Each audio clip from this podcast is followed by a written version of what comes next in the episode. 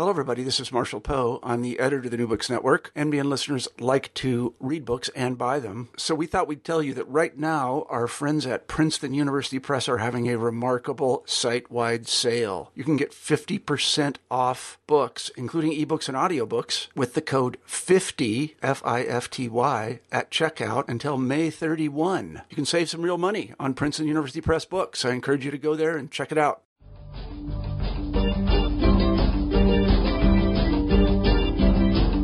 Welcome to the New Books in Philosophy channel of the New Books Network.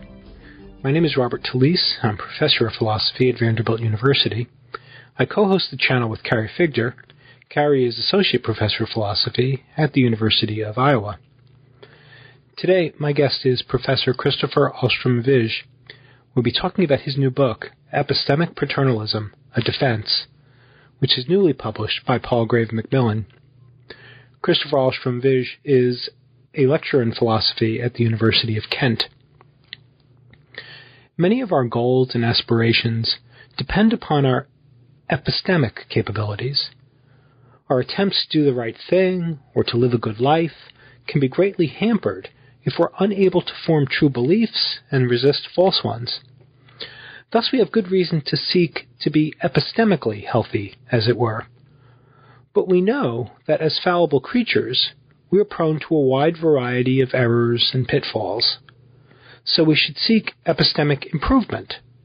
However, we also know that our reasoning is vulnerable to various dysfunctions that we find hard to detect in ourselves. And even when these are detected, we find that they're difficult to correct. So what should we do? In Epistemic Paternalism, Kristoffer Ahlstrom Vij makes the case that we cannot rely on ourselves for epistemic improvement, but must instead endorse a general policy of epistemic paternalism. Epistemic paternalism, he says, is the policy of interfering with an agent's inquiry for the epistemic good of the agent without the need of the agent's consent. That's a bold thesis, and this is an engaging and rigorously argued book. So let's turn to the interview. Hello, Kristoffer Ahlstrom Vij. Hi, Bob. How are you doing today? Good. How about you? Oh, I'm doing fine. Thank you so much for joining us on New Books in Philosophy. Thank you. And uh, thank you, listeners, for uh, joining us for our discussion of Kristoffer's new book, Epistemic Paternalism, A Defense. Uh, I highly recommend the book, um, both as a work in epistemology and as a work that it lies at the intersection of um, epistemology and social philosophy and political philosophy and ethics. Um, indeed, one of the things that is um, really uh, interesting about the book uh, is the way it brings uh, empirical considerations to bear on questions regarding our individual and collective epistemic goals uh, and our normative goals uh, as thinking creatures, both individually and collectively uh, in general. Um, so uh, there's a lot to talk about uh, in this book. It's a, uh, a, slim book with a lot of content. Um, but first, Kristoffer, um, let's uh, let me ask you to uh, tell us a little bit about yourself. Sure. So yeah, I was um, maybe I'll say a few words about how I came to do philosophy and the kind of philosophy I do in particular. So it was somewhat um, less than fully straightforward uh, roots. I actually uh, I grew up in southern Sweden, and I wanted nothing but to be a foreign correspondent of a Robert Fisk type to hmm. travel around the Middle East and report about conflicts and write interesting stories. So, the, anyway, in Sweden, if you want to go to journalism school, you need the equivalent of one year's worth of university credit. And uh, during an open day, I happened to stumble upon a introductory session to philosophy, and I fell in love. And um, eventually, I ended up going to uh, grad school in the U.S. And uh, right around that time, I also had already become very interested in um, epistemology, epistemology and the kind of epistemology in particular that I've come to be particularly committed to is one that interfaces with psychology. So, in particular, I'm interested in the question how we can become better at reasoning in more accurate ways. And I think it's interesting because that might seem kind of different from what maybe a lot of epistemologists today are working with. We have a lot of, you know, disguised mules and uh, brains and vats and so forth. But I think actually, if you look at the history of epistemology, what some of the major epistemologists were thinking about were questions having to do with intellectual improvement. So just think of so think of Descartes, for example. I mean, if anyone were interested in about how to improve our ways of reasoning, look at look at John Locke.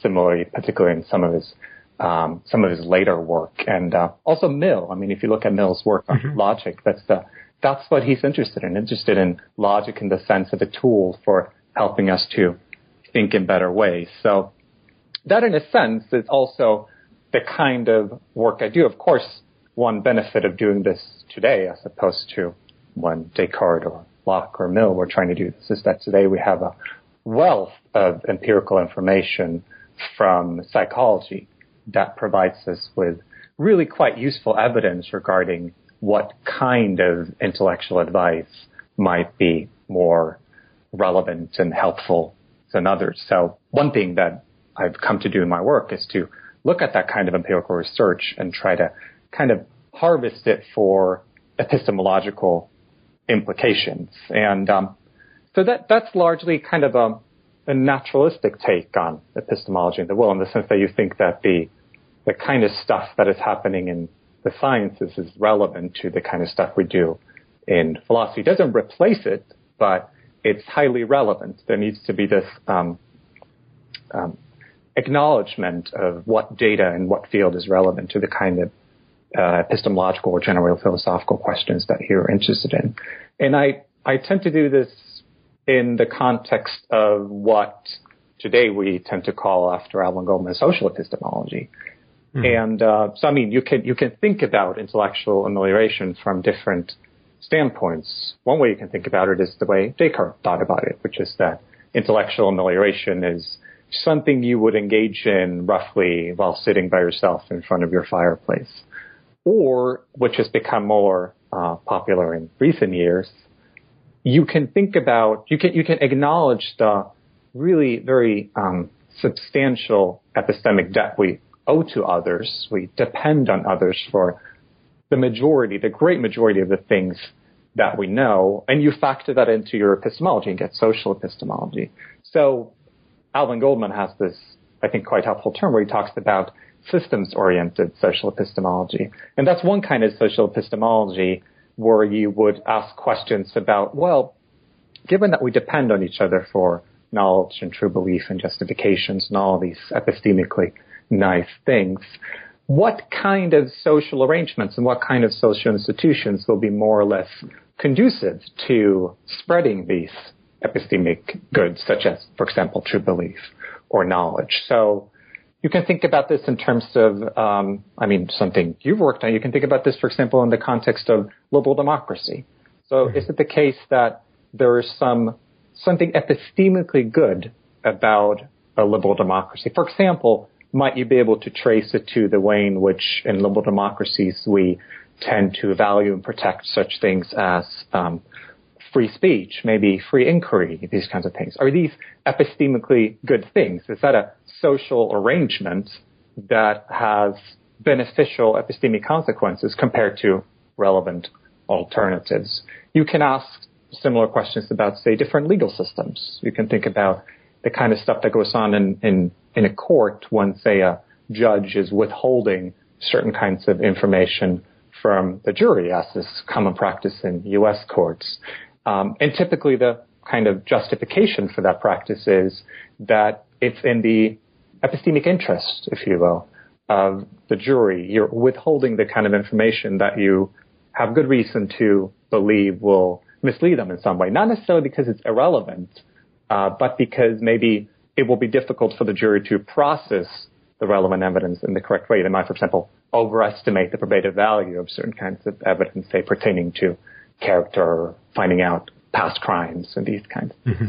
So these are, these are all the kind of things you would think about in in this particular kind of social epistemology where you're interested in social systems in particular. And then, of course, if you go back to talked a moment ago, if you if you're interested in naturalized social epistemology in particular, then you would you would try to factor in relevant results from the empirical sciences and maybe empirical psychology in particular when trying to evaluate these kinds of systems.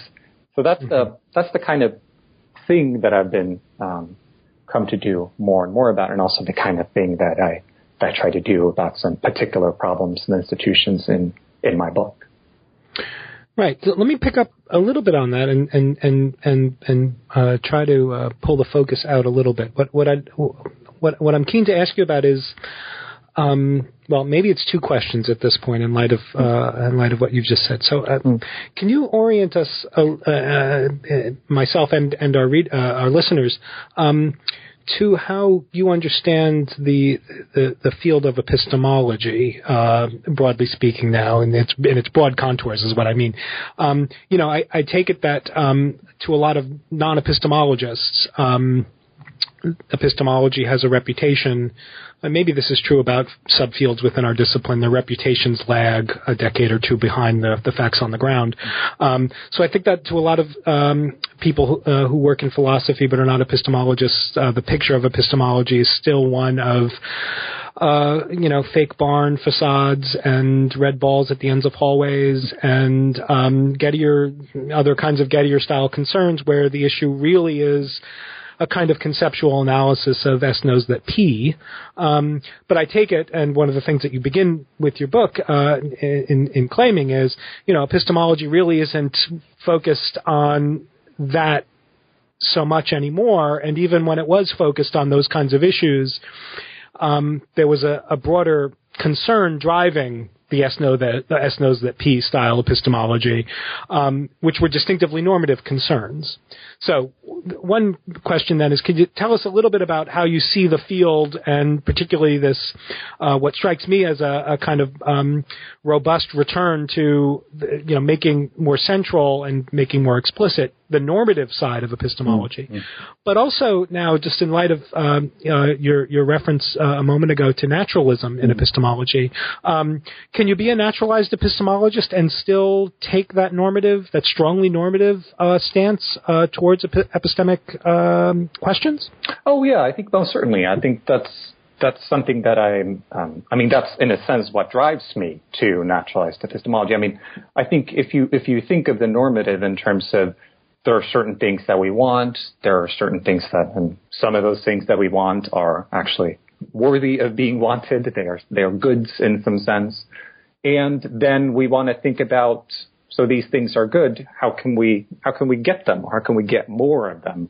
And that's exactly why I'm interested in in naturalized epistemology because I think it's going to and, and this this is something that Mill, for example, was was very very um, clear on that it's going to be really hard to provide useful, helpful advice about how some particular inquirer, how some particular social um, institution is going to be able to get their hands on these goods without factoring in all of the things that we know about how people tend to think, the mistakes we tend to make, uh, what motivates us, and so on and so forth. And this is, of course, exactly what psychologists are studying. They're studying the descriptive questions, if you will, pertaining to how we actually think.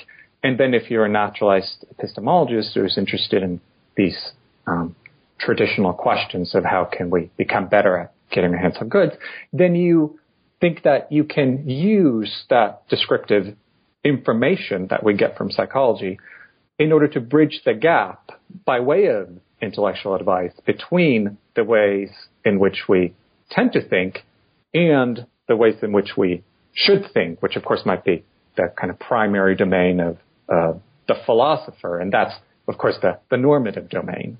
Um, so I think maybe to speak to, um, I guess your other um, the other aspect of your question relating to how um,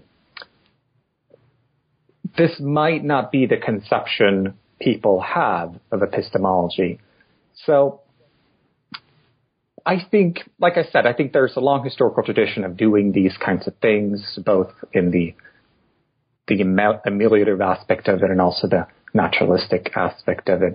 There's definitely been, I mean, if, particularly if you look at the 20th century, there has been a lot of epistemologizing in terms of um, very exact definitions evaluated with reference to intuitions that are elucidated with reference to sometimes quite far-fetched uh, thought experiments.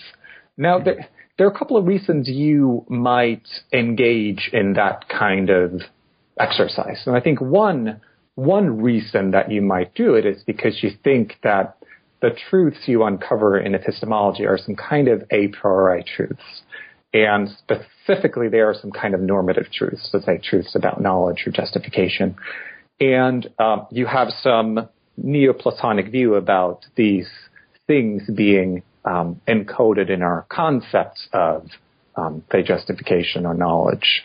Um, and that's why you engage in this kind of um, hypothetical thought experiments, intuition probing type methodology. Um, and that's something you can do. Um, and I, I don't partic- personally, I don't think that's necessarily the way to go, but that's certainly one way to go. A different way to go is to think roughly in the way that I talked about a moment ago, to say that there are certain things that it seems that we that we want and that are plausibly considered goods, and then we're interested in how to get that, and then of course we want to come up with definitions of things.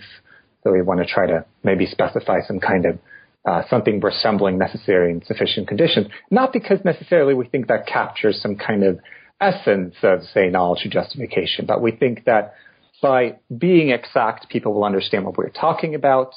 And then what we do is we try to evaluate, okay, so now we have, we, we were saying that justification is this or knowledge is this or whatever it may be. Um, and then we can turn to descriptive facts that we learn from psychology to evaluate okay, so there are certain principles that follows from maybe justification being this and knowledge being this, and then we can evaluate them. We can see, so is it a good idea, for example, that we should think of justification in terms of only what is introspectively accessible as the internalist about justification wants? Well, maybe not if we factor in the fact that most of the things that we believe, their grounds are not introspectively accessible to us. And it seems that we're, we're we either have to accept some kind of widespread form of skepticism, at least with respect to the justification of our beliefs, or we might say, no, actually, maybe we need to work with a more kind of inclusive notion of accessibility. So, so I think that, that those are kind of the two methodological stories. They're, I'm, I'm, I'm deliberately not um, um, extremely clear just because I think they're not two clear alternatives, but I think they're kind of two broad ways that you find when you talk to different epistemologists about these things. One being the more um, kind of um, I, I, want to call it platonic, but I mean that's not that, that's not to kind of uh, prejudge the question of its plausibility. um, but and, and, the other one more kind of empirically informed. Both rely on intuitions. Uh, both work with often exact definitions, and both might invoke hypothetical thought experiments, some of which are going to be far fetched in order to kind of evaluate um, the relevant suggestions. But the Platonic camp, if you will, might maybe give the intuitions a more uh, primary and and central role than you would on this other picture where you think that we have intuitions, but there are other considerations we bring to bear when we evaluate a theory, such as, for example, whether the principles or conceptions yielded by that theory um, capture things that, um, or rather designate ways of getting the kind of things that we want, such as, if you're an epistemologist, for example, epistemic goods. Right. Right. Well, great. Um, so let's uh, turn now to the to the the, the problematic uh, that drives the book, um, which is uh, a set of, um, I think by this point, sort of uh, widely known among philosophers uh, and others, I should say, uh, empirical results about um, a series of vulnerabilities that that that we might call them, uh, to which we are we are all subject, um, that uh, we might say, um, speaking now deliberately, kind of vaguely, uh, we're we're subject to a, a, a, series of vulnerabilities that seem to get in the way or obstruct what we otherwise would think of as uh, our reasonable epistemic aspirations for believing true things and rejecting false things and believing on the basis of good reasons and not on the basis of delusions, that kind of thing.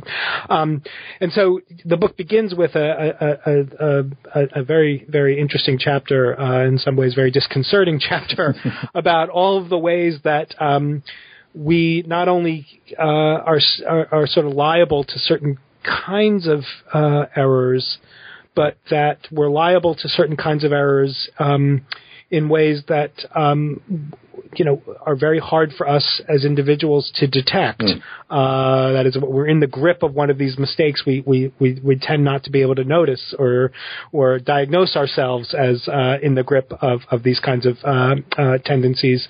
Um, so, could you tell us a little bit about those those results and the and the and the problem that that that drives you uh, to defend this thesis uh, of epistemic paternalism? Yeah, certainly. Yeah, so I think you're right that some of the um, empirical stuff that I discuss early on in the book is certainly well known, at least to philosophers and psychologists. Although I think, and that's one reason that I thought it was interesting to write this book, I, I don't think the implications of the combinations of these things that mm-hmm. we know about ourselves is, has necessarily been fully appreciated. So the, if, if we're to start with the general problem that, or, or actually a very particular problem that the book is dealing with.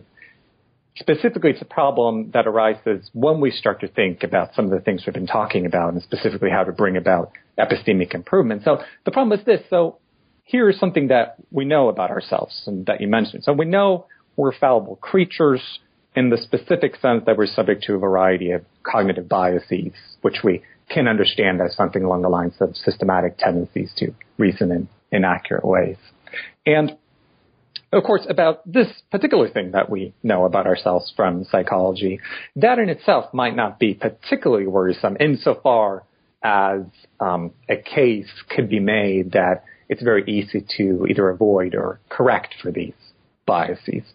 But here's another thing that we also know about ourselves from psychology. We have a very stubborn tendency to overestimate our intellectual abilities, and flowing from this um, overestimation, we also have a strong tendency to underestimate our susceptibility to bias. So while we're perfectly happy to accept that people in general are susceptible to these kinds of biases, each of us tend to have a tendency to think that we are an exception to the rule. So of course that's often the case in psychology. If you think you're special, then you're just like everyone else.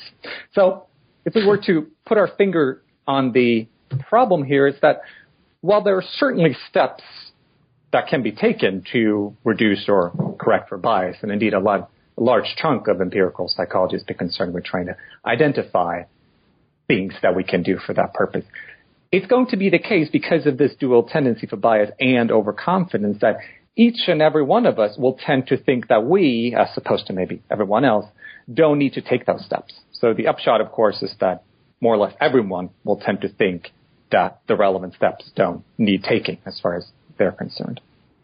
So right. that's the that's the problem that I that I'm trying to solve in in my book. And the particular solution that I'm suggesting is that we accept a kind of epistemic paternalism. So epistemic paternalism, as, as I understand it, is roughly the view that we're sometimes justified in interfering with the inquiry of another for her own epistemic good, but without her consent. So inquiry I take just to be kind of word for kind of epistemic business. We're trying to arrive at true beliefs or justify beliefs or whatever it is. And maybe science is a paradigmatic instance of inquiry. But of course, something we're involved in all the time as far as we're trying to figure out the correct answer to questions. Right. And epistemic goods, that's what I think I might have hinted at already as, as far as I understand it, and this is something I've been defending in other papers and I don't defend in the book, there there is one epistemic good, and that is true belief.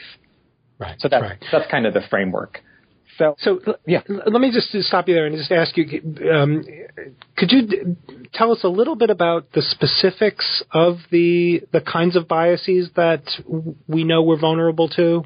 Yeah. Um, sure. uh, so, g- just for those uh, who who might be listening who aren't familiar with the heuristics and biases kinds of literature that I suspect a lot of our listeners might already know about, let's just sort of get get a little specific about the the, the kind of vulnerabilities that that you're that, that you talk about in the book in particular. Sure, certainly. So maybe one. So here is one. I think um, bias that I think most of us, or, or, a heuristic that I think most of us will will recognize in ourselves. So uh, Daniel Tversky and Amos Kahneman. Uh, uh, um, oh, sorry, the other way. Daniel Kahneman and Amos Tversky.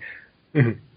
They describe what they call the um, availability heuristic. So this is the heuristic that when we try to say, for example, approximate or, or, or estimate a frequency, what we do is we rely on um, instead of going out and doing some kind of sophisticated statistical analysis where we do some kind of statistical sampling and so on and so forth, what we do is we simply rely on the extent to which the relevant phenomena is um, easy to call to mind. So take, say that I ask you, so Bob, how many people, what do you think is the frequency of divorce, right?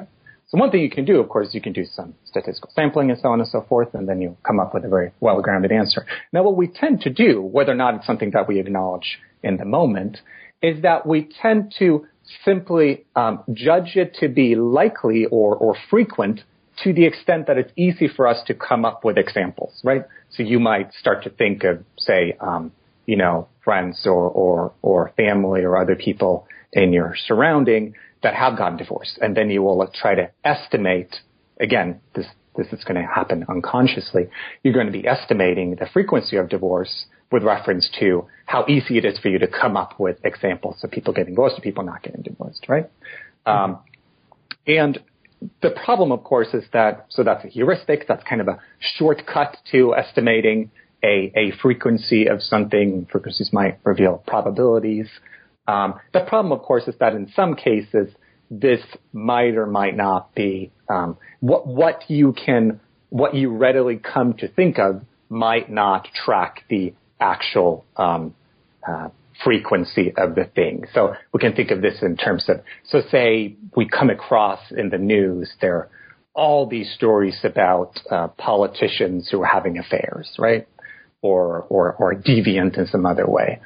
And then the question is asked, so, you know, how, how common is it that politicians have affairs or do sexually deviant things or whatever it might be? Um, the way we will tend to answer that question, this is of course something that becomes very clear when you think about how, um, how the news media works. We try to, we, we tend to estimate it with reference to the extent to which we the, the degree to which we can come up with these uh, vivid example that we examples that we might have encountered. Now, of course, in this context, that might not be a very reliable way to do it because, of course, a political scandal involving infidelity, that's juicy stuff. That's the kind of stuff that is going to tend to be covered. Meanwhile, a politician that has been faithful to his or her spouse for, you know, however long, that's not going to be something that gets covered in the news media. So here the availability of instances, so the cognitive availability of instances, the recalling instances of this kind, is not going to track actual frequencies. So in that kind of instance, we might talk about a heuristic constituting a bias. It will be something that will systematically lead us astray insofar as we are uh, moving in, in epistemic situations where we don't have this correlation between availability and actual frequencies.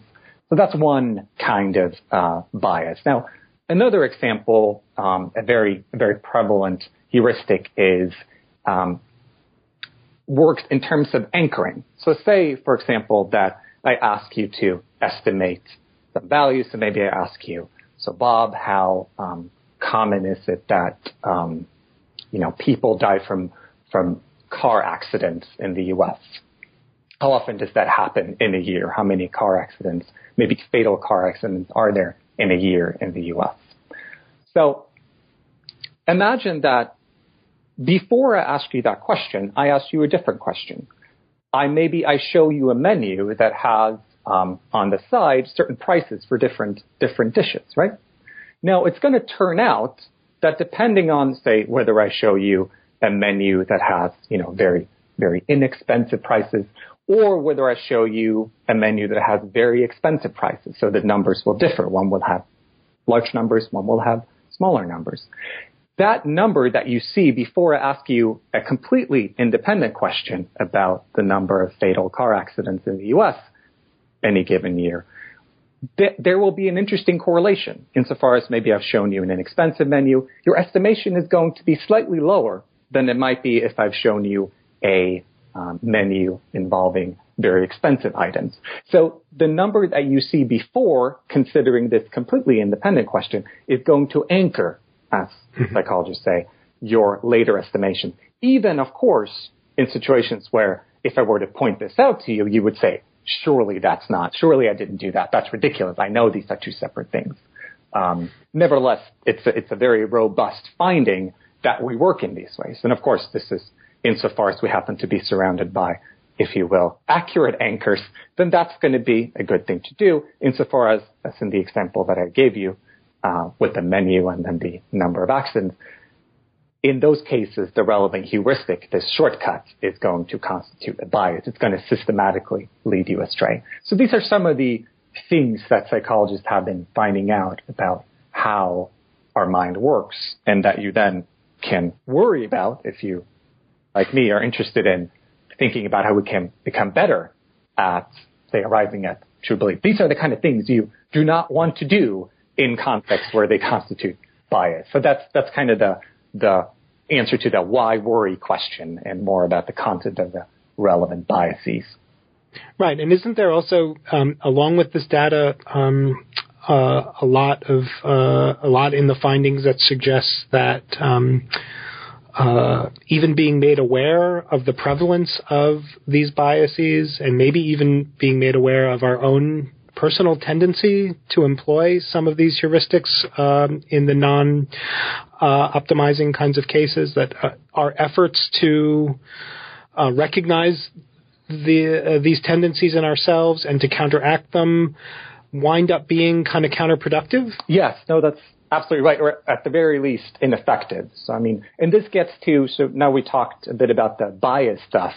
The other right. stuff I talked about too was the overconfidence stuff. And this is where the overconfidence stuff picks up. So again, as I said, we, we don't tend to have a problem when it comes to realizing that people in general are biased. But when it comes to our own bias, we have, so Emily Pronin, a, a psychologist, talks about a bias blind spot. So we tend to right not be as um, happy to acknowledge that we have those biases ourselves, even if so. An interesting case. So I have there. There are these. Um, there are these uh, calibration experiments that you can that you can uh, conduct for purposes of trying to find out the extent to which people's actual ability, say, to answer certain questions correctly is calibrated with their conception of how good they are at answering those kinds of questions. Very, you can find them online. And It's really, really instructive. So I, I always give these to my students when they come just to, you know, because it's fun and it gets them thinking about these kind of issues with bias and overconfidence. But I think, and I, and I always tell them to because I, not too long ago, I took this test myself because I was, I was curious. Um, and you can get from zero to 10 correct answers.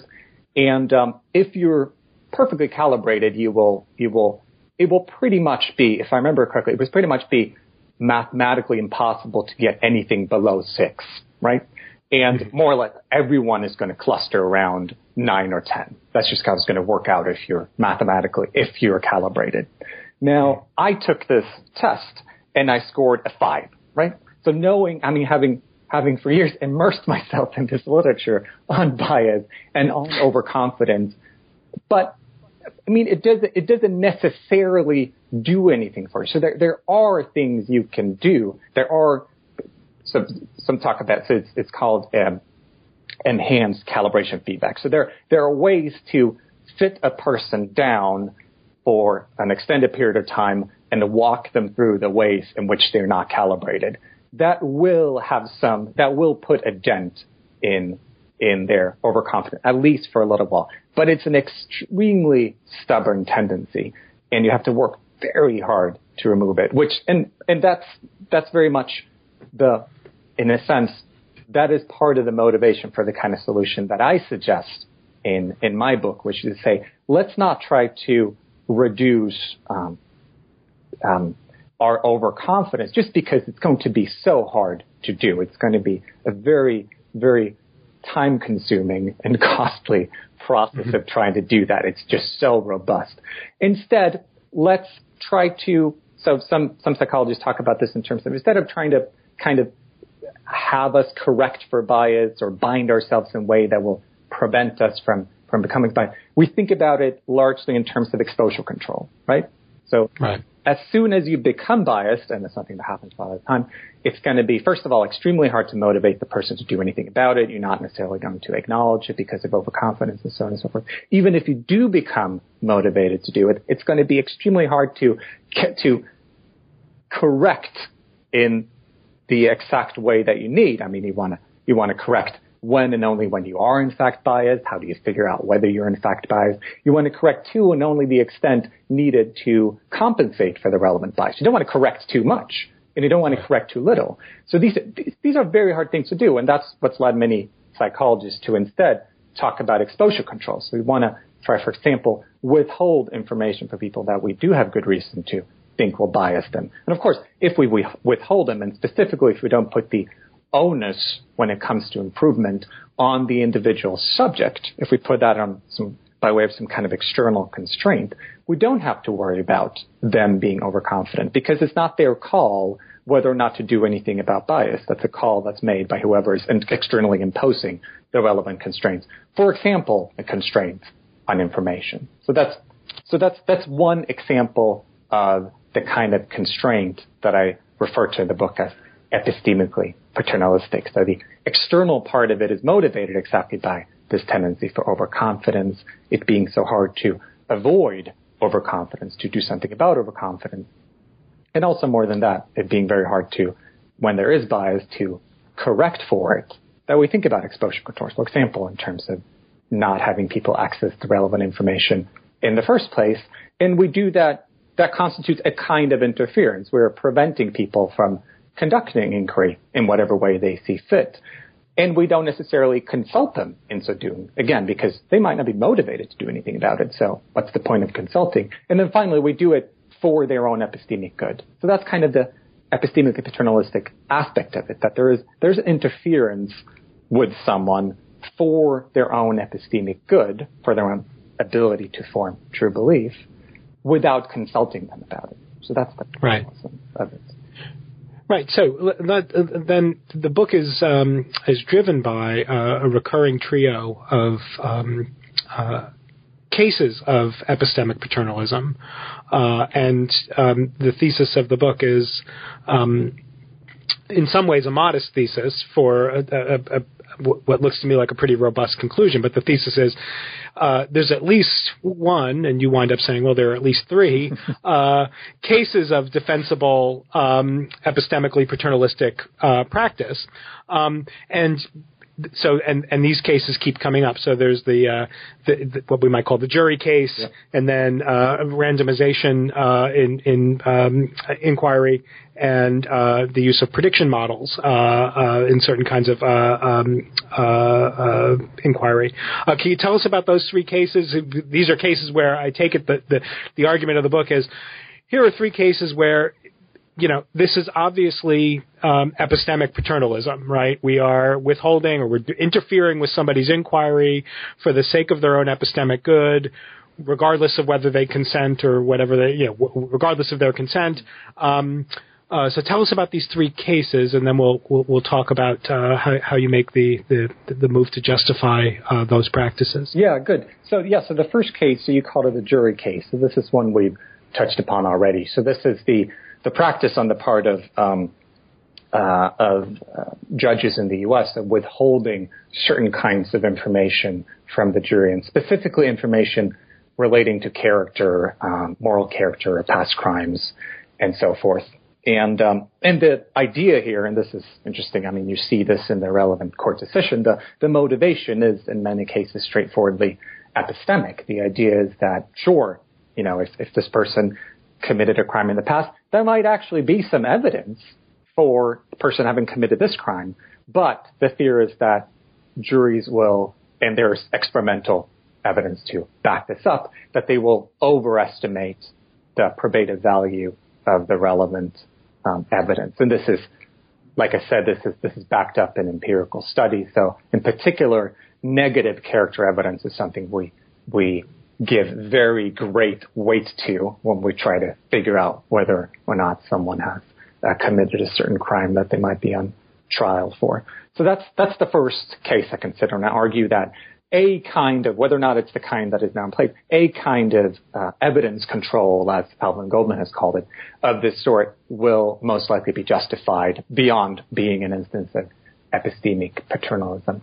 Now, the second case I consider, as you also mentioned, is involves um, experimental randomizations in the sciences, and maybe specifically in, in some of the uh, medical sciences when you run clinical trials. So while the jury case is an instance of you interfering by withholding certain information, so that's kind of an external constraint on information access, when we move on to the case of experimental randomization, it's not a matter of withholding information. It's a matter of putting constraints on how to collect information and specifically only collect information through randomization, right? So this is, of course, the epistemic motivation here is that we tend to, uh, we, we tend to confuse correlations with causation for purpose of what we want to do then is because we want to have controls to protect us protect our conclusions from confounders.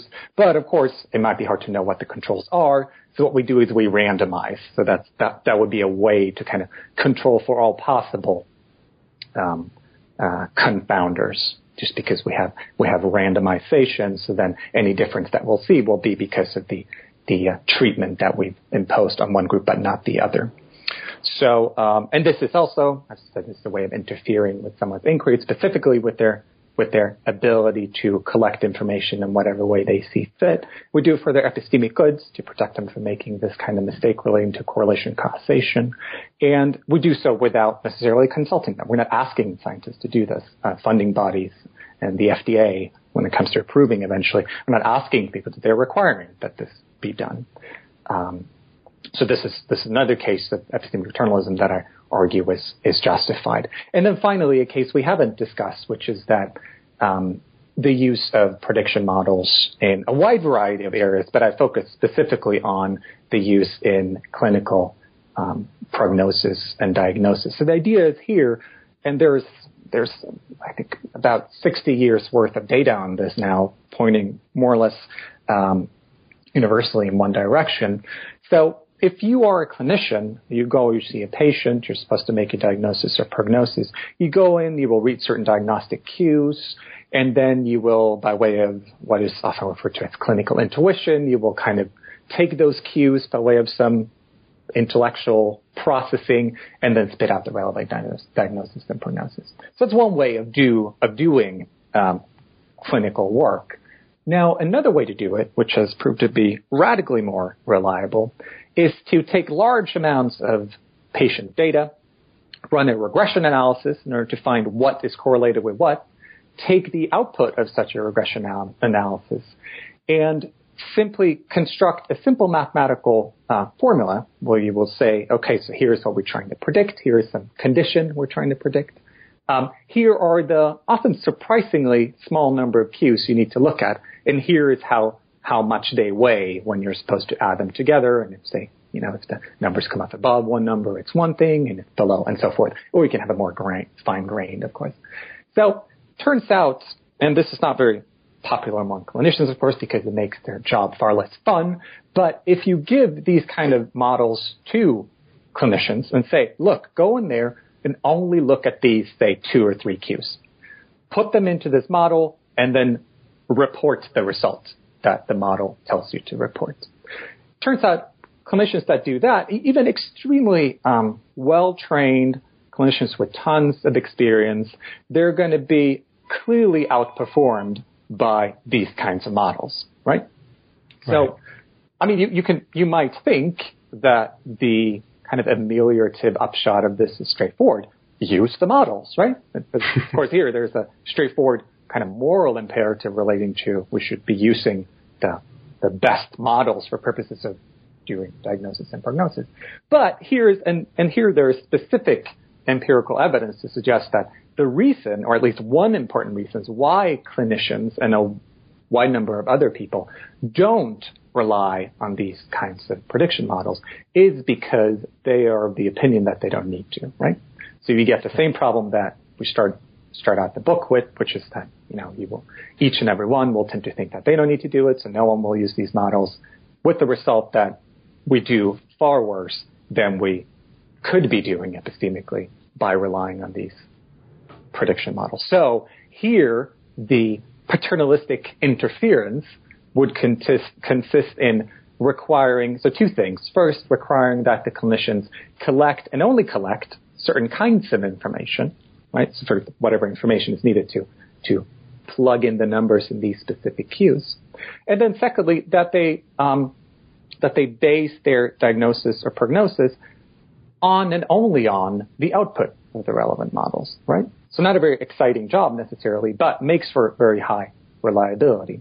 And we have reason to think that the reason this is not happening and the reason that it makes good sense to mandate that this happens is exactly because clinicians will overestimate their ability to um, do clinical work without relying on these kinds of highly reliable prediction models. So these are the three cases that I work with throughout the book, and I'm arguing that not only is each case an instance of paternalism, uh, specifically epistemic paternalism, so we have an interference with someone's inquiry, be it by their access to information or how they collect information or what information they collect, and finally how they process it. Um, and we do we interfere specifically for their epistemic good, for purposes of making them more reliable, roughly speaking. And finally, we don't uh, necessarily consult them, uh, for because if we did, they would they would not want to do it. That's why we're mandating it. Uh, mm-hmm. So that's those are the three cases that I work with, and I argue that they are more than that justified. Right, right. Um, so um, one very quick thing, and then and then I want to um, a- ask about um, th- this particular kind of paternalism in relation to um, more familiar varieties of, of paternalism. Um, but part of the book is is also making the argument. I take it, particularly with respect to the prediction models case, that not only should there be mandates um, uh, regarding um, the kind of data that's collected and how it's processed, but also how it's reported or disseminated. Yeah, yeah by the researchers that you know a mandate is also that and when you talk you know uh, to media outlets or when you report your findings report what the model says rather than what you might think yeah. um, that seems uh, uh, that seems an important aspect yeah. uh, to get a flavor of the paternalistic yeah. um, force of, of of what you're up to. So, to, to, you know, confirm that. Tell us a yeah. little bit about about that aspect. You, you, are you are correct, Bob. That is an aspect of the case. And the reason I talk about that, so the reason I do say that there needs there should be a requirement to report is to get around a particular problem that otherwise mm-hmm. um, will face my case for paternalism. So you can think about it this. So so take take the uh, prediction models. So what we can be doing is we can mandate, we can tell clinicians, you know, use this model and then um, report the output. Of course, so this can all happen. Um, they can comply with what we've told them to do without necessarily believing the output, right? Because they think this is this is all this is all ridiculous that they after years of training should have to do this. So they might they might refuse to believe. And of course, we can mandate people to do things, but we can't mandate people to believe things because beliefs simply don't hook up to our voluntary responses in the relevant way. Right? So so I call this the problem of doxastic disconnect. And why is this a problem? Well, because remember I said the point of epistemical paternalistic interference is to make us epistemically better off. That's the motivation, right? Now, in epistemology, typically we understand epistemic um, improvement and goodness and so forth in doxastic terms. And specifically, of course, I've talked in terms of true belief and false belief, true being good and false being bad, right? So, of course, here in, in cases of doxastic disconnect, we have successful compliance with the kind of requirements we've put into place without an epistemic improvement, exactly because the relevant people don't believe the output. This doesn't happen when we have simple constraints on information access because of course there we just want we don't want people to access that information. If we successfully withhold that information, there won't be that won't have any doxastic effect on on their um, on them. For that reason, we don't get a disconnect in those kind of cases, but we do in the kind of cases, for example, involving the prediction model. So what I say, okay, so this is a potential problem because now it sounds like, well, can we be justified then if if we not even full successful compliance would necessarily make for an epistemic improvement if people refuse to believe. As indeed, maybe they will do on the grounds of overconfidence. So what I see here is that interestingly, if you also have people report consistently the outputs, over time they will come to believe those outputs. And why is that? Well, the reason is it has to do with cognitive dissonance. So cognitive dissonance is this psychological phenomenon studied to the effect that roughly cognitive dissonance arises when people say things or do things that they don't believe or don't think should be done, right? So there's kind of, there's some kind of dissonance between how we think of ourselves and what we see ourselves doing or saying, right? Mm-hmm. And that's uncomfortable, right? That's a, that's a state people don't like to be in. So they are motivated to get out of it. And it turns out the way people typically get out of it, of course, if you say you have a clinician who has already reported consistently the outputs of this, they can't change that fact. That's in the past, right? What can they change? Well, they can change their belief, right? So the dissonance arises because we ask ourselves in a sense, well, why did I say that when I don't believe it? And then dissonance is resolved when over time we change our belief and in effect answer that question by saying, well, maybe I do believe it then, right? So the idea is to kind of to kind of uh, exploit this tendency on our part for cognitive dissonance in these cases by way of requiring that they not only do these things, but also report the outputs. And over time, we can thereby, on, on the grounds of cognitive dissonance, the way that works, we will see um, the beliefs falling in line with the reported output. So it all sounds very sinister, but that's that's the idea. it's kind of a, a, a, version of some of the, the thought behind the Pascal wager argument, right? Yeah. you get you know you get on your knees on Sunday and you pray and do all that, and yeah. then eventually you'll come to have the beliefs that would lead you to do those things. Um, do I pray all the time? Maybe I do believe in that. yeah. No, that's exactly it. Uh, right. Um, excellent. So, um, perfect. So let me now ask. So we've got a sense of what epistemic paternalism is. We've got uh, some uh, a couple of uh, uh, prima facie justified, maybe more than just prima facie justified cases where it seems very um, uh, natural to say, well, yes, they should be using prediction models and the experiment should be randomized and the jury shouldn't uh, have access to, um, you know, certain kinds of information about people who are on trial. Um, so it looks like we've got some, uh, you, have got some traction. Um, so some pushback, I guess, will come from uh, uh, those who are concerned about um, the uh, implications of epistemically paternalistic um, uh, processes uh, and practices of the kinds uh, that, that, of the three kinds we've been discussing, the relation of those practices to um, strongly held anti-paternalistic tendencies when we're thinking about uh, moral cases that implicate not people's uh, belief forming tendencies so much as their individual autonomy. uh, so uh, you, you have a chapter about whether epistemic paternalism is somehow um, contravenes our interest in, in, moral autonomy for individuals. Uh, the answer there is no, it does not. Um, can you can you tell us how that argument runs? Yeah, certainly. And I think I think this is so arguments in terms of autonomy would be one of the most interesting because most devastating uh, objection to this kind of autonomy. So what I do in the book, um, I survey um, a number of different notions of autonomy, both personal and both epistemic, as you, as you mentioned, and then I argue that for each of the relevant notions, it either fails to designate something that we have reason to value. Uh, it's not really something that should be respected. It's not clear that it should be respected. Or it's, in the great majority of cases, perfectly compatible with epistemically paternalistic intervention. So, for example, of course, Joel Feinberg, one of the, one of the most um, prominent anti-paternalists. So Feinberg thinks that paternalism is objectionable because of the reasons for interfering. So specifically on account of the appeal to the good of the self. So such reasons, according to Feinberg, are morally illegitimate by their very nature. So it's a very, very strong claim. But when, what I argue in the book, so about Feinberg in particular, uh, I think a very interesting position. So when we start to look at the notion of autonomy that's supposed to generate that verdict for Feinberg, it doesn't, right? It doesn't.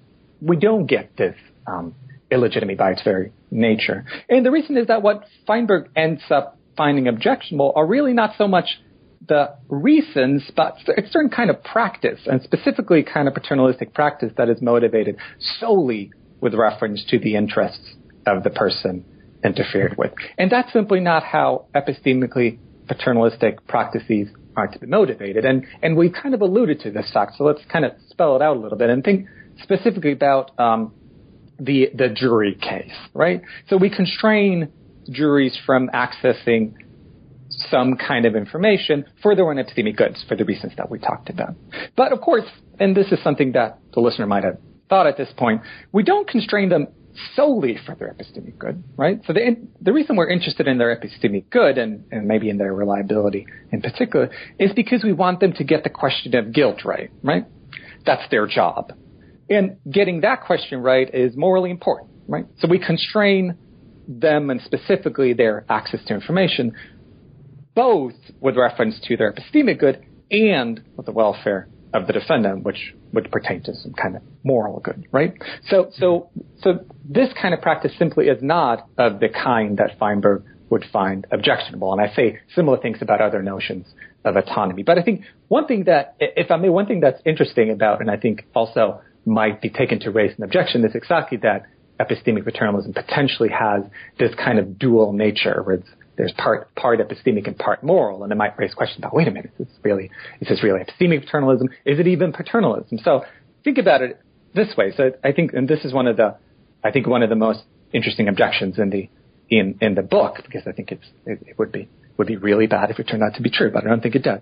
so so so think about this case again. So someone might say, no, but wait a minute what you're saying just shows that you're not a paternalist at all. And why is that? Well, because the ultimate reason for interference is the welfare of someone else than those that are interfered with. So that's not paternalism, right? Because in paternalism, you need to have the benefit needs to accrue at the very least to those that are interfered with. It might be to other people too, but at the very least, it can't be two separate. The people that are being interfered with and the people that are benefit can be completely separate, right? That's mm-hmm. not paternalism, right? So, and I think, like I said, I think this is ultimately unsuccessful objection, but it, it gets to a really important twofold qualification, I think. So one is that epistemic paternalism is a mixed, mixed form of paternalism, right? So some people we're striving to make better off are not in the set of those interfered with. And so is this still paternalism? Well, I think so. David Archard has a, a really interesting paper where he argues that yes, it can still be paternalism. So he has this case involving a wife who hides the alcohol from her husband because it would be better for him not to drink. But she also acknowledges that it would be better for the family, right?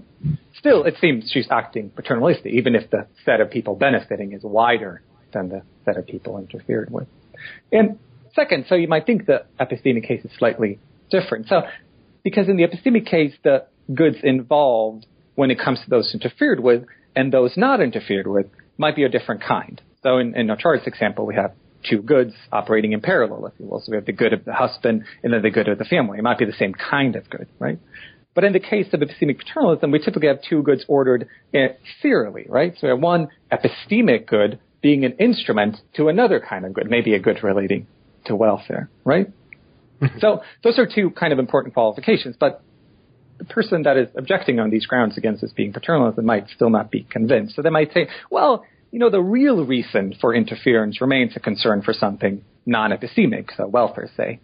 But I don't think that I don't think that's right. So consider the following case. So imagine, so, let's just try to imagine that the government withholds a lot of information from us on the grounds of national security, right? So imagine, moreover, that this is in some way epistemically beneficial to us. That maybe the information that is being withheld is very complex, and if it were to be widely disseminated, we would just get it wrong, and we would form a bunch of um, mistaken beliefs about all kinds of different things. So there, there's an epistemic uh, benefit to withholding it. But of course, that's not why the government is withholding this information. So us not being misinformed in this way is a good, but in this context, it would best be described as an incidental good. So it's kind of a, it's a, it's a, it's it's something that just comes from by accident the ultimate motivation, which is in this case is national security, right? So it, an, an incidental good. So good, but incidental right? But compare this, and I think in that kind of case, it would be right to say, well, you're not really interfering because of the epistemic benefit. And I think that would be right. If you ask government, why are you doing this? They wouldn't cite the epistemic good. They would cite national security.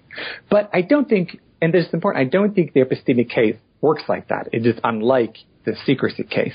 So think about, for example, when mandating that clinical researchers use experimental randomization. So part of the reason we do that is to promote their epistemic good. So that's not the ultimate reason, but it's also not an incidental reason, right? So it's it's not a positive side effect of the interference. It's it's part of the very reason we interfere, right? If we ask the why we're interfering, that reason would be cited, right? And it's an instrumental reason, it seems to me. But Um, on that ground, it doesn't seem to constitute less than a real reason in the way that an incidental reason might. So the kind of thing it, it, it, it qualifies as the kind of thing that serves to answer questions like, well, why did you do that? well, a reference will be made to the epistemic good in addition to any non-epistemic good pertaining to, say, welfare, whatever it may, in the way that incidental reasons might not. So that's why I think that the practices that I'm concerned with here are, are properly called epistemically paternalist, despite there potentially being several kinds of goods and consequently several kinds of reasons involved, and potentially related in this kind of instrumental fashion that I just outlined. So, mm-hmm. and I think we might even be able to say something stronger. So think about it this way. So it's not just that we may refer to the epistemic good of the researchers when motivating the relevant interference that we just talked about. It might be that we have to. So insofar as, for example, clinical researchers are the only ones competent to settle the relevant clinical questions, and that, that seems possible. You and I can't do it. We have to leave that to clinical researchers. They are the ones trained to. And insofar as that's the case, there's simply no way to promote, say, the welfare of consumers, if we think of this in the context of, say, an FDA requirement for randomization. There's no way to promote the welfare of consumers without promoting the epistemic good of the researcher. So in the book, I talk about this with reference to the epistemic good or reasons being practically necessary, right? So. Well, let me ask though. Um, and uh, uh, uh, you've been very generous with your time. So uh, let me just ask one sort of uh, broad question about about the book. Um, how broad a proposal is this? And and let me sort of fill in uh, a, bit of detail there. Um, so the cases uh, that look um, more than merely prima facie justified cases of uh, epistemic paternalism um, all seem to be cases in which the epistemic agents under consideration are understood under the description of a certain role they have juror, clinician, researcher.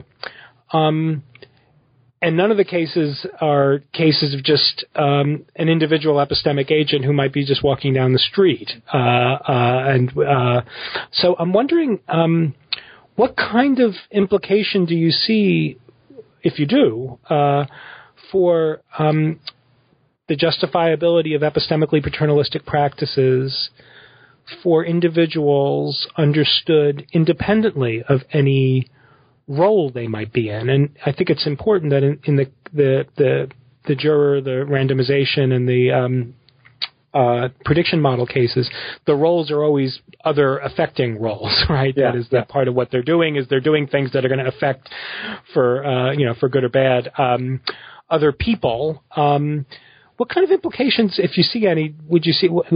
Is there are there justified cases of epistemic paternalism uh, for epistemic agents taken as such rather than as taken as people in social roles where they're positioned to impact the lives of others? that is a good question. I think I'm inclined to say no. Um, but then I'm also wondering, are there any such agents? Uh, so I think about it. I mean, if you think about, so, I mean, I'm interested in, um, I'm interested in how to, this sounds, sounds very, uh, pretentious, but, but insofar as you're interested in ameliorative epistemology, you're interested in helping, in a sense, actual people, um, hmm. form true belief. And of course, the underlying reason that you think that is worthwhile is because, and this is something that we have, we have touched upon several times already, is because in many situations, you, the, we, we owe some, there is some moral reason to get it right. Okay. So, so you, you frame it in terms of uh, different social roles, and I think that's right. I think these, when we talk about jurors and we talk about uh, clinical researchers and then clinicians, these are roles that are paradigmatically such that they that you owe certain moral uh, duties of of of um, um, say good inquiry or something to others, just because there are going to be implications for others and potentially very significant implications for others. Um, so I think so. I think rather than the role stuff doing the work, it's really this this this duty that we would have, this moral duty we would have towards others of of of getting things right because getting things wrong might be very costly on moral grounds. That's what's doing the work. And I guess I don't. So, so I've given you three cases, and, and, you want more, right? And that's fine. so, and, and I think this is something that is going to crop up in many other places. I mean, I think one one that I discussed briefly in the book, but that maybe um, uh, that we haven't really talked about here. It might be that this will be the case also in educational settings, right? That we have certain and as say as, as teachers or as professors, whoever it may be, we might have a certain moral duty to get certain kind of decisions right, just because the decisions that we make and you know how we go about um, grading papers or writing recommendations or admitting people to programs and so on and so forth, that might have very uh, significant implications for people for their well-being, and it's important that we get those things right.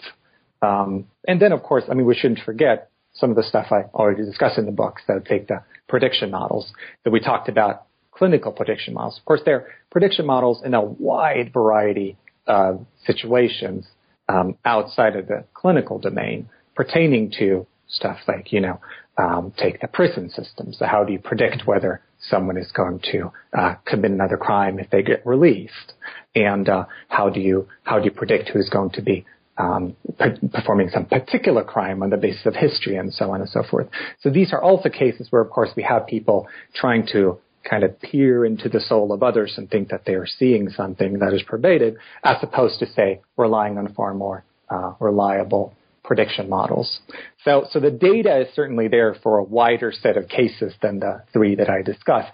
And I think, too, the kind of moral imperative that is underlying the kind of, well, why is it important to get these matters right is going to um, be present in other situations as well. So I think uh, you're right, and I talk about this towards the end of the book. I mean, in a sense, I just need one case for right. everything of paternalism to come out true as I define it. You know, sometimes we're justified in I just need one case, but of course, ideally, we want several cases, and I, and I give you three uh, to, mm-hmm. to kind of suggest that there is some broad applicability. And I think you, it's perfectly fair to push me on the point. Well, are there more than three? And the, the brief answer is yes, I think there are. And for these reasons, I think that what makes these cases work, both on empirical grounds and also on, on moral grounds, that is not unique to these three cases. And, um, uh, so that's what it, does that, does that answer the question at all or? No, that, that that's fine. I we next time I uh, I, I, see you, I've, I've I've got one or two uh, um, um, particular kinds of cases in mind. So you know, one thing that one might worry yeah. about is the the potential for this account to overproduce uh, okay, yeah. justified cases. Yeah. Um, so you know, what about people who believe in psychics? They've got lots yeah. of false beliefs. Yeah. Um, maybe they're not false beliefs that are in any particular yeah. way harmful yeah. uh, to others. Yeah. Maybe they're harmful in their own doxastic lives. They make you know worse decisions. Um, uh, you know, so the, you know, the story with paternalistic proposals in general is always, you know, where do you, wh- wh- you know, the worry is the overproduction of justified uh, interferences. Um, but you know, you've been very generous with your time, so th- there's certainly a lot more uh, uh, to think about. Yeah. Uh, I think can I say look, one quick yeah, about yeah, oh, sure. running- yeah, because I think I think that that is a, a valid worry about paternalism, including epistemic paternalism. So something we haven't really talked about. So one thing one thing that I do talk about in the book is so one condition on justified epistemic paternalism is the what I call the alignment condition. Right. So the alignment condition requires that any epistemic reasons that we might have for uh, making people better off, and as you suggest, we might have those kinds of epistemic reasons all over the place. Um, but those reasons have to be aligned with our other reasons and maybe paradigmatically with our moral reasons. And there might be many areas in which we are simply going to have strong moral reasons not to interfere, even given the prospects of an epistemic benefit. Maybe because we might have more broad worries about, say, uh, overreach by the relevant department that is supposed to be doing the interfering. So that might, I mean, it's a very, very Millian thought in the sense that we don't, we don't want to give too much power to any given institution, including institutions that might have ever so good intentions from an epistemic point of view. And that might be the kind of thing that will prevent it from, from overgenerating. That said, I don't think, I don't mean it to come out as an uncontroversial thesis. So, I mean, think about a very topical case. So think about climate change, for example. Mm-hmm. bunch of people think uh, completely ridiculous things, uh, false things about climate change. That is really bad, right? And it might be that in these kinds of potentially catastrophic situations, we might actually have moral reasons for epistemic intervention.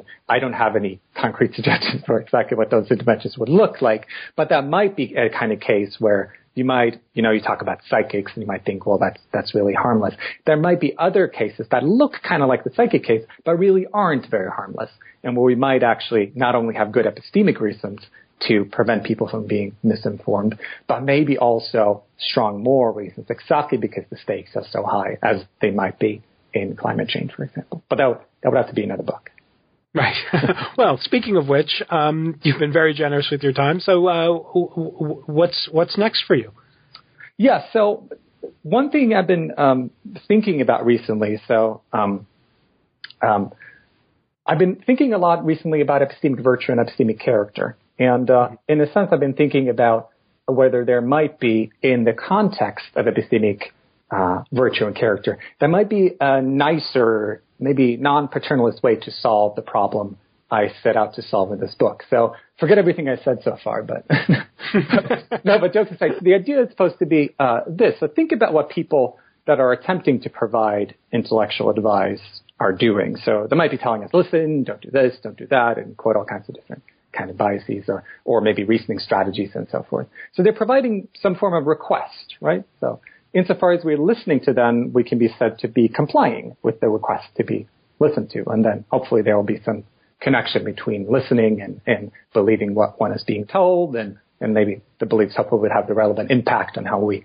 act and form further beliefs and so forth. So, so then the question becomes, so how do we bring about compliance? Well, this of course is something that social psychologists have thought a lot about and specifically maybe in legal context. So one question for social psychologists have been, so when do we comply with the law? And so one, one very uh, particularly uh, interesting social psychologist here is Tom Tyler. So he suggested that when we consider, um, uh, when it comes to what kind of authorities we tend to comply with, we tend to comply with the ones, not the ones that are threatening us necessarily, not the ones that are providing sanctions, but the ones that are fair. And the relevant notion of fairness crucially involves a willingness on the part of the relevant authority to listen to us.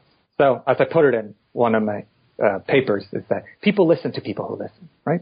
Mm-hmm. So, and I think this can be, and this is kind of the hypothesis I'm working on right now. I think this can be imported into the context of the person providing intellectual advice. And specifically, it might be that people will tend to listen and hopefully also believe people who themselves are willing to listen, maybe specifically by providing a forum for input. So if you want, if you're providing intellectual advice and you want people to take that on board, one thing that you can do, there might be other things you need to do that I talk about too, but one important thing is for you to be prepared to listen. So we can think of the relevant kind of procedural fairness that you would then be manifesting or, or, or, implementing insofar as you provide intellectual advice in this way as a form of virtue, as a form of epistemic virtue in the, uh, in the Millian sense of of a disposition that will have that will be conducive to the good. And in this case, it would be something promoting the epistemic good of those on the receiving end of the advice. And indeed, we can also think of the receiver of the relevant advice as potentially instantiating a kind of virtue, potentially a virtue that is promoted by this kind of procedural fairness. And it would be the virtue of deference. So the kind of virtue that is manifested insofar as roughly we listen to people who know what they're talking about, and thereby are making us better off uh, for listening to them. So those are some of the things that I'm thinking about right now, and that I think might be potentially providing an uh, alternative solution to the same problem. So of course, two is better than one. So. Well, that sounds great, Kristoffer. Uh, thanks so much for uh, joining us today on New Books in Philosophy, and uh, thanks for your time. Thanks so much, Bob. This is great. All right, take care. You've been listening to my interview with Professor Kristoffer Ahlstrom Vij of the University of Kent. We were talking about his new book, Epistemic Paternalism A Defense, newly published by Palgrave Macmillan. I'm Robert Talisse, your host. This is New Books in Philosophy. Thank you for listening.